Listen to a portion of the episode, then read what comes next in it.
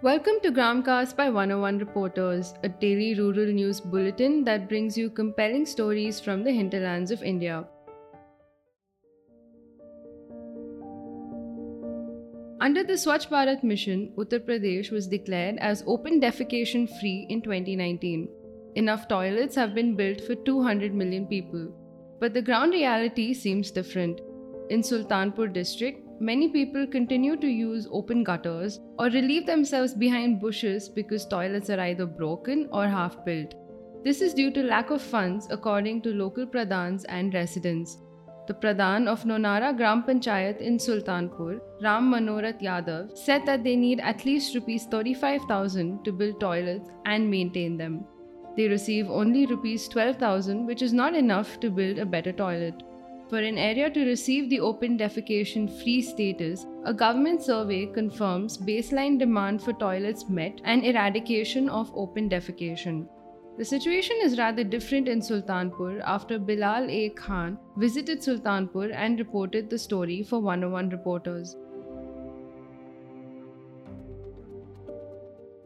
With over a minimum delay of a fortnight in transfer of money, farmers are selling their produce to private dealers instead of the government cocoon market.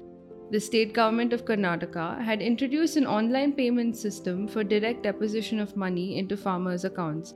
Farmers are forced to make trips to the markets over their unpaid dues. Though they can accept cash, they still have to pay a minimum of rupees 100 to local officials first. Local dealers pay in cash immediately, purchasing cocoons at competitive prices. The government is aware of their unpaid dues to the farmers. They say the delay is related to bank mergers and technical glitches.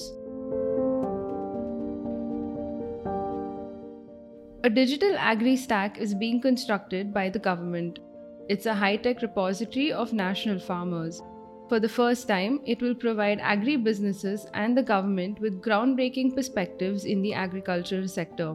Officials say that the data collected would help in selecting subsidies, policies, and programs. Each farmer will be given a farmer's ID. The ID will be connected to land records and used to identify farmers. The database even connects data on the number of occupational farmers who receive subsidies, the land they possess, the crops they cultivate, and the climatic zones in which they operate. The database is being developed under the National e Governance Plan in Agriculture. The government is also working on a single farmer support portal to digitize the distribution of agricultural services by public and private sectors, according to officials.